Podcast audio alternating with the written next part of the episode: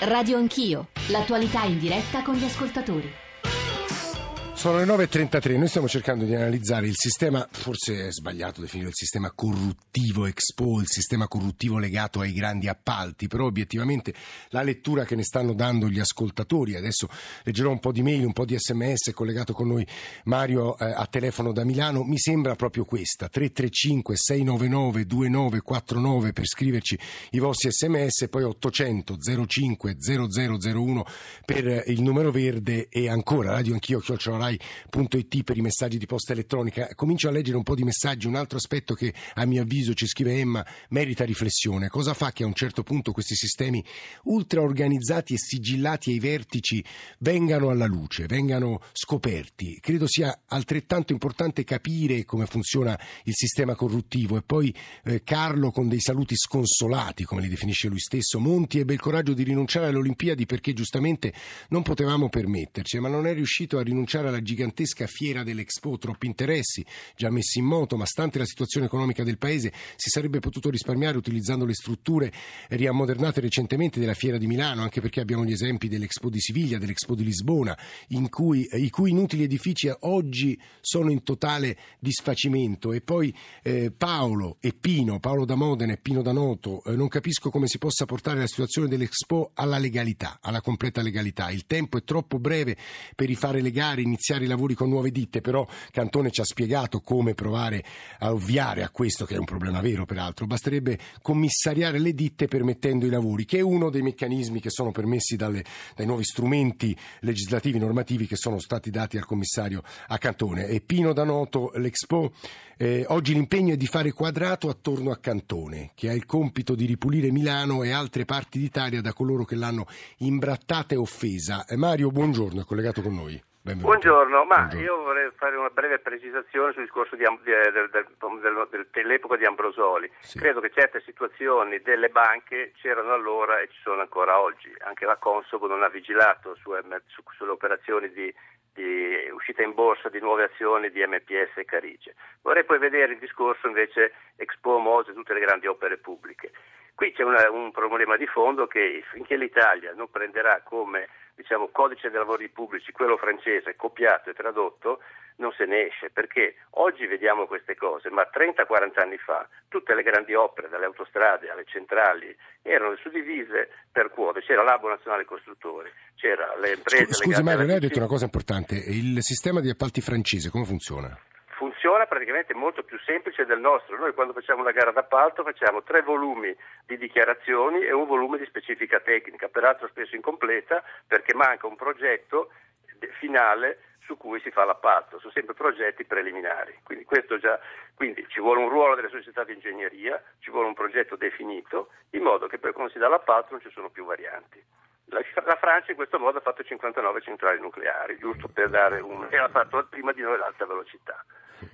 Quindi basta praticamente vedere cosa succede all'estero. Qui ci stiamo inventando un sistema di autority, di commissariamenti che alla fine non porta a nulla, perché il commissariamento dell'ILVA porterà che l'azienda se ne andrà in India. Quindi, sì, diciamo dire... lì, lì, è un caso diverso perché... Sì, sì, però voglio dire, il discorso del commissariamento poi porta a queste situazioni. Tra l'altro è un caso diverso, l'ILVA, lei ha fatto bene a citare l'ILVA, Mario, è un caso diverso di cui Radio Anch'io si deve occupare. Prima di andare da Stefanoni, anzi l'ultima cosa che leggo a Stefanoni è una mail di Teodoro, lunga, amara, ne leggo una parte, è un sms, anzi un lungo sms, quel che fa ammattire di nevrosi, che toglie la serenità, che amareggia, incarognisce l'anima, sapete cos'è?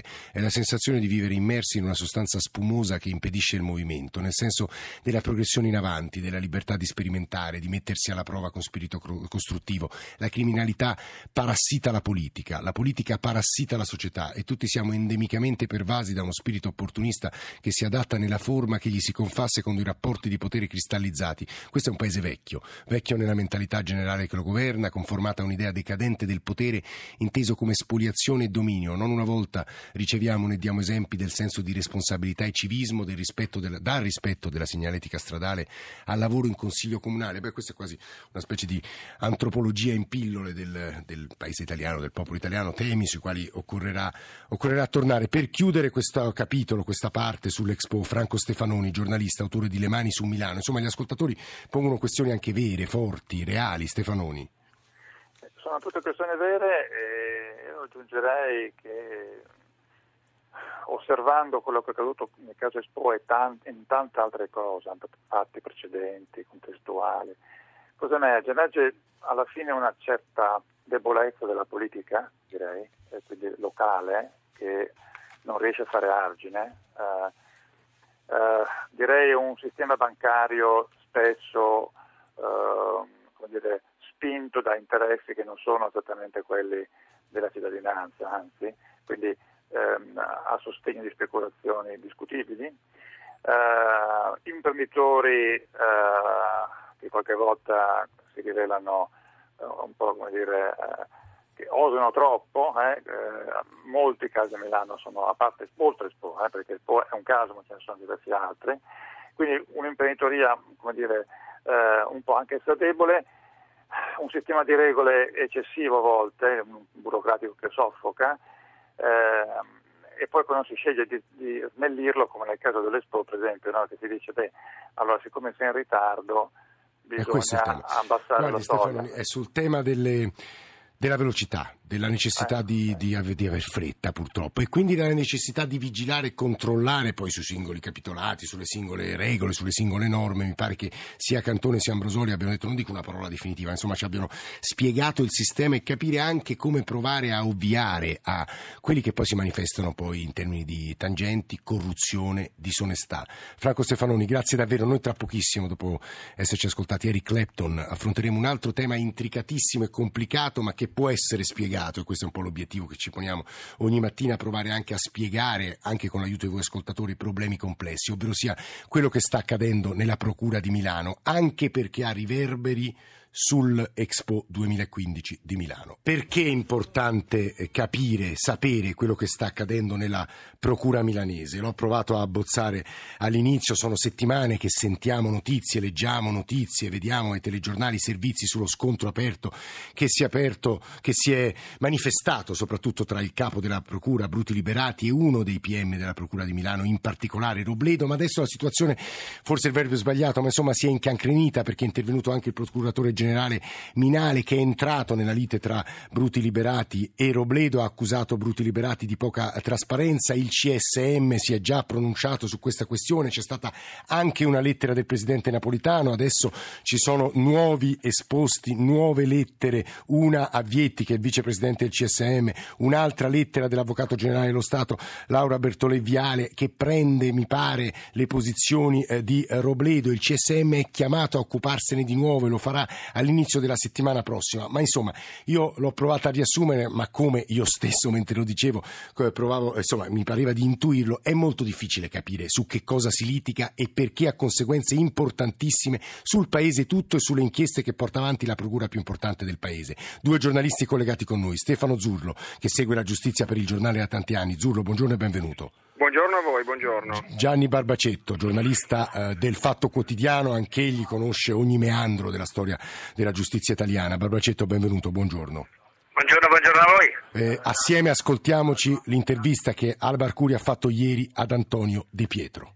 Dovendo dare un giudizio, da che parte sta? Senza se e senza ma sto dalla parte del rispetto delle regole. Se c'è un pool che si occupi dei reati contro la pubblica amministrazione, è questo il pool che si deve occupare di questi reati, perché soltanto uno sguardo d'insieme permette di capire che c'è dietro ogni singolo evento. Mani pulite è stato possibile fare non perché abbiamo preso Mario Chiesa, ma perché insieme a Mario Chiesa avevamo una marea di informazioni che avevamo costruito insieme come pool in quegli anni e quindi ci è stato facile trovare la soluzione. Quindi secondo lei non si è fatto pool, non si è fatta squadra? Vede, posso capire che il capo della procura dica per queste vicende se ne occupa un altro magistrato, ma non può dire l'interrogatorio non partecipi tu. E che so io, è il figlio di nessuno. A questo proposito le leggo una sua dichiarazione, sono le sue parole. La sua decisione, cioè di Bruti Liberati, mi pare sbagliata sul piano tecnico ed inopportuna sul piano fattuale. Ci spieghi meglio? Quel che non approvo è il fatto che così facendo si manda un messaggio negativo all'esterno. Chi vorrebbe collaborare, chi vorrebbe affidarsi alla giustizia,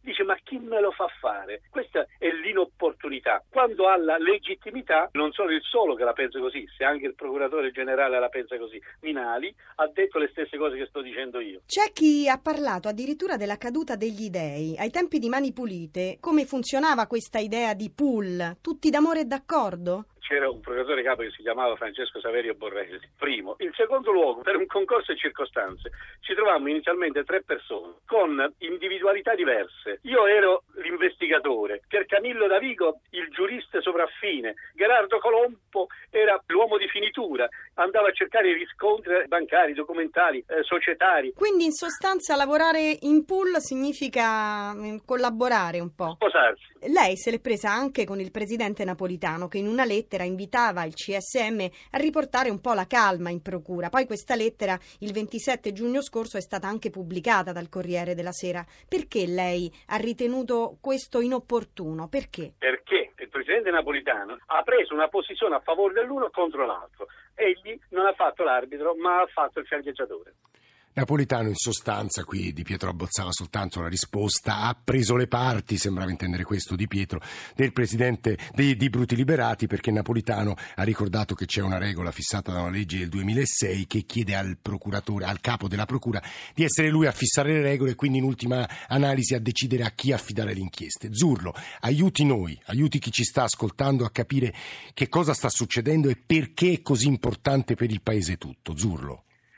Intanto devo dire che già ai tempi di, di Pietro si litigava, il pool eh, aveva appunto, come ha detto Di Pietro, individualità diverse che entravano in rotta di collisione, ci furono scontri, controscontri, però c'era Borrelli che comandava, che aveva la, bacche, aveva la bacchetta del direttore d'orchestra e li teneva insieme.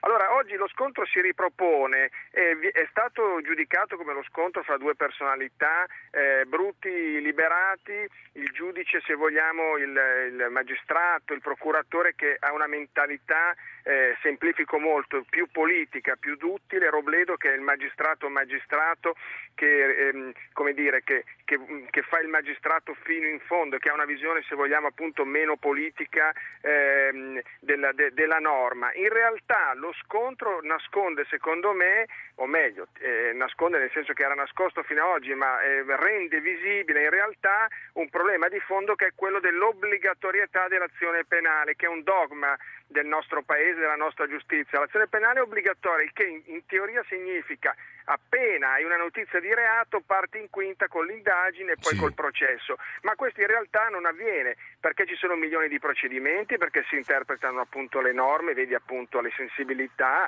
le storie personali, anche culturali, ideologiche diverse e perché un'indagine si può mettere prima, si può fare dopo, si può fare con più forza, si può fare con meno forza. Lei sta suggerendo che Bruti Liberati prediliga certi filoni di indagini, quali se posso? Eh, beh no, ma in realtà lo scontro è andato su tutto perché si è litigato per esempio sull'iscrizione di Formigoni nel registro degli indagati, addirittura si diceva si poteva iscrivere, c'erano elementi per iscriverlo un anno prima e secondo un'altra interpretazione c'erano elementi per iscriverlo un anno dopo come ha fatto poi come diciamo, la linea decisa da Bruti. Oppure chi fa l'indagine su, sul caso Rubi, momento delicatissimo della storia giudiziaria italiana. Tra l'altro tra pochi giorni arriva la sentenza, Zurlo, ricordiamo. Esatto, tra pochi giorni abbiamo la sentenza d'appello, il 18 luglio. Allora lì si è imposto il pool della Boccassini, in sostanza il pool che poi si occupa di mafia attraverso diciamo così, il ragionamento che il fascicolo stava a un PM c'era questo PM, questo PM era entrato nel pool della Boccassini e per trascinamento si è portato dietro il fascicolo. Ma questo è corretto o no? o doveva farlo il pool di Robledo? E poi si parla dell'Expo e qui siamo arrivati al paradosso, ma starei per dire la farsa di doppia indagine, doppi interrogatori, doppi pedinamenti addirittura o discussioni su doppi pedinamenti fatti da un pool e dall'altro. Allora qui si, si incontrano e si scontrano, come dicevo, sensibilità, storie se vogliamo anche eh, come dire, caratteri, attitudini personali, ma sotto secondo me c'è quel problema che dicevo prima che in Italia è sempre stato rimosso, perché si è sempre risolto tutto nella retorica della giustizia che fa il suo dovere fino in fondo, che non guarda in faccia a nessuno. Dell'obbligatorietà dell'azione penale, Giulio. L'obbligatorietà dell'azione Giulio. penale che in realtà si declina in cento modi diversi e che può avere conseguenze eh, gravissime. Giulio, la, la, fermo per il momento perché io immagino da un lato che Barbacetto non abbia la stessa idea sul tema dell'obbligatorietà dell'azione penale, Gianni Barbacetto, giornalista del Fatto Quotidiano, ma soprattutto Barbacetto. Mi sembra che Zurlo già abbia cominciato a far capire a chi ci sta ascoltando perché è importante quello che accade a Milano, ma di nuovo torniamo su un nodo assolutamente decisivo poi della storia di questo paese. Eh, e quelle sono le indagini, le inchieste più importanti del paese, Expo, caso Rubi, quindi sorti persino dei governi italiani, il Barbacetto. Sì, io non credo che il problema sia quello dell'obbligatorietà dell'azione penale che per entrambi i fronti, diciamo così, ormai non si può più parlare neanche della contrapposizione tra due persone, tra due personalità, eh, Bruti e Robledo, ma tra due fronti e tra due modi di intendere, non t- il problema non è l'obbligatorietà dell'azione penale che, che vale, che conta, che pesa, che è convinzione di entrambi, ma semmai il modo di organizzare gli uffici giudiziari e quindi il nodo della gerarchizzazione delle procure. Eh, mentre diciamo Bruti, eh, qui non ci aiuta no, l'asse destra-sinistra. Ecco, diciamolo questo che... per gli ascoltatori, non è no, una questione di destra cioè, e sinistra. No, qui non, non si tratta, no, eh, formalmente chi è? Eh, Bruti è più a sinistra di, di Robledo, ma non, non, non, ci aiuta, non serve proprio assolutamente a nulla, perché la storia di Bruti, che è una storia di un magistrato cristallino, eh, grande magistrato, ottimo giurista, eccetera, però nel, diciamo, nella sua gestione della procura, eh, a differenza dei suoi predecessori, Minale, D'Ambrosio e, e, e Saverio Borrelli, non è riuscito a governare la procura dando una certezza delle regole eh, che significa intanto autorevolezza, che quando il capo parla eh, viene ascoltato da tutti e viene, e viene diciamo, eh, quello che dice fa sintesi su, su, anche le idee diverse e le contrapposizioni che ci sono e che ci sono sempre state nella storia della Procura di Milano. Però quando Borrelli poi arrivava alla sintesi, era la sintesi. Eh, qui no, non fa sintesi e c'è invece una, ehm, eh, una contraddizione sulla storia stessa di, di Bruti che è sempre stato con magistratura democratica eh, diciamo, fautore delle regole eh, eh, e, in realtà della... nel comportamento come capo della procura diciamo, non è su quella linea. Però Barbacetto c'è una domanda ulteriore perché Cantone nel parlare di Expo eh, mezz'ora fa in questa stessa trasmissione ci ha detto noi dobbiamo insistere per far capire all'Italia e agli italiani che le cose in Italia si possono fare bene e con onestà. Per dissipare i dubbi che possono venire a chi ci sta ascoltando non è una domanda o almeno non credo che ci sia ingenuità nella cosa che sto per chiederle Barbacetto però per far capire agli ascoltatori che questi litigi all'interno della Procura di Milano non hanno conseguenze poi sulle indagini che vanno avanti, sulle inchieste e poi sulle sentenze. Il caso di, del processo Rubi imminente è forse uno di questi. Credo sia un punto su questa, su un'osservazione su questo punto vada detto. Barbacetto. Allora, le... non è eh, lo scontro tra chi vuole tenere le indagini nei cassetti e chi le vuole fare.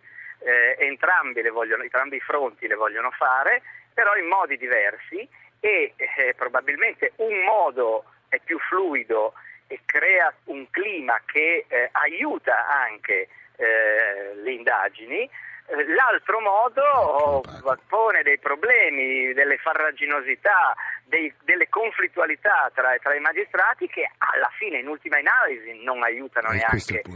Eh, Guarda, ascoltate Barbacetto e Zurlo, eh, la chiave di lettura, insomma, la lettura che ci ha dato Giovanni Maria Flick, ex ministro della giustizia, l'ha dato a Daniele Morgera, sono pochi secondi. La Procura di Milano è attraversata da tensioni e scontri di potere. Cosa sta accadendo? Io credo niente, sta accadendo una enfatizzazione pettegolezzi e querel di prime donne delle quali non vale la pena di occuparsi fino a che non creano pregiudizio per le indagini, cosa che mi pare non stia succedendo. Professor Giovanni Maria Flick, l'esposa l'ha ricordato come simbolo della rinascita europea di Milano per quanto emergerà dalle inchieste giudiziarie? Io credo che si debba cercare di fare in modo che venga ricordato nel primo modo penso che le, la possibilità c'è. Certo che è l'ennesima riconferma di come questo Paese vive perennemente nella logica dell'emergenza, nella logica della deroga e tutto questo prima o dopo va a discapito della legalità. Espo da questo punto di vista presenta, presenta due profili. Il primo è l'assedio della criminalità organizzata che cerca di arrivare a carpire risorse pubbliche. Il secondo è il problema della corruzione e si deve combattere la corruzione con gli stessi strumenti con cui si è cominciato a combattere la criminalità organizzata. E su corruzione, appalti, giustizia, insomma mi colpisce che i nostri ascoltatori attraverso le mail ci stiano mandando dei veri e propri progetti, proposte lunghi che quindi allegano come, come documenti. Zurlo, le parole di Flick mostravano un certo disincanto, pettegolezzi di prime donne, insomma una lettura un po' aspra, no Zurlo?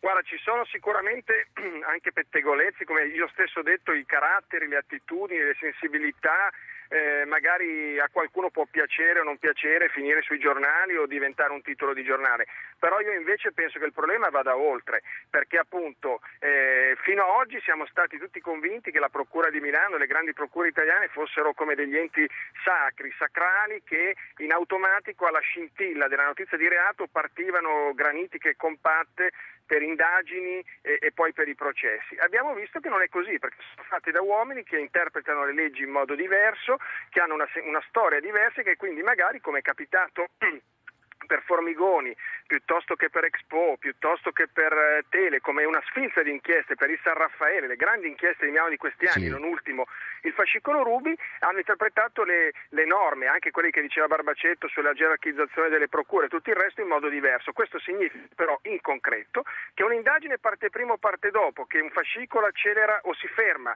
che una notizia di reato... Zurlo, ci fa un paio di esempi per chiudere, ci fa un paio di esempi a suo avviso delicati. Beh, ho citato per esempio il caso di, di, di Formigoni. Formigoni alla fine è stato iscritto nel registro degli indagati, ma c'è stato un anno, un anno di differenza nella valutazione della notizia di reato da una parte e dall'altra, che vuol dire che un'indagine poteva partire un anno prima, poteva partire un anno dopo e magari non partire affatto e queste sono differenze importantissime. Loro dicono che al momento non si sono registrati danni o ritardi esatto. nelle indagini, è tutto da valutare perché appunto la notizia di reato parte prima o parte dopo. L'indagine la fa Bocass- la Boccassini con l'antimafia su Rubio la fa un altro, apparentemente è la stessa cosa, in realtà è tutto, è tutto diverso perché se l'indagine viene fatta in un modo avrà quel pool che lavorerà... Zurro, lasciamo un minuto e mezzo a Barbacetto per capire l'indagine se la fa la Boccassini è un discorso, se le fa un altro, a tempi ma anche modi di essere effettuata diverso. Barbacetto. Ma I tempi possono essere diversi certamente, eh, c'è un margine di discrezionalità il non farli questo non credo. Ecco, io non penso che ci sia stato nessuno né da una parte né dall'altra che volesse bloccare le indagini. Eh, c'erano valutazioni diverse, magari anche eh, valutazioni di opportunità sul momento, su quando eh, insomma, sferrare l'attacco ma non sul non farle, questo non credo perché allora qui ci troveremo di fronte appunto a quei problemi di obbligatorietà dell'azione penale eh, di cui parla Azzurro e mm. che io invece non credo. C'è un altro problema, sì. che c'è stata una riforma della giustizia che ha reso gerarchico l'ufficio del pubblico ministero e ha posto a capo eh, un, un, un, un, magistrato che eh, a questo punto può, eh, secondo l'interpretazione eh, anche del capo dello Stato, fare quello che vuole in procura. Questo non è anche a leggere la stessa riforma, perché è, è vero che l'azione penale è in, in capo al capo, ma questo deve rispettare delle regole e quando le cambia le deve motivare. Sì, Barbacetto, noi abbiamo no, veramente... Successo. Eh, abbiamo veramente 30 secondi, stamane abbiamo fatto una specie di processo a Milano, però forse 30 secondi per invece dire Milano è la città cui, in cui molto succede ma che è anche capace di guardare a se stesso, processare a se stesso e portare onestà nel paese. Barbacetto, questo ricordiamolo. Lo è, Milano è come l'Italia, è capace di grandi eh, illegalità e di grandi eroismi. È la città della mafia, dell'andrangheta che si è impiantata anche qui eh, con la complicità dei, dei, però è anche, dei, per, dei, però dei anche locali, della sì, gente della gente... La, ma è la città di Ambrosoli, è la eh, città di chi, esattamente. di chi non noi, transige sul, sulle E noi da Ambrosoli siamo partiti e con Ambrosoli chiudiamo stamane. Grazie a Barbacetto, Zurlo, Albar Curi e Daniele Morgera. Avete sentito le loro interviste. Valentina Galli, Cristiano Affetati, Giovanni Benedetti in redazione, Cristian Manfredi in regia, Emanuele Di Cavio, Claudio Magnaterra in console stamane. Continuate a scriverci, fatelo radioanchio chiocciolai.it. Noi ci risentiamo domattina alle 8.38 più o meno, adesso il GR1. Radio Anch'io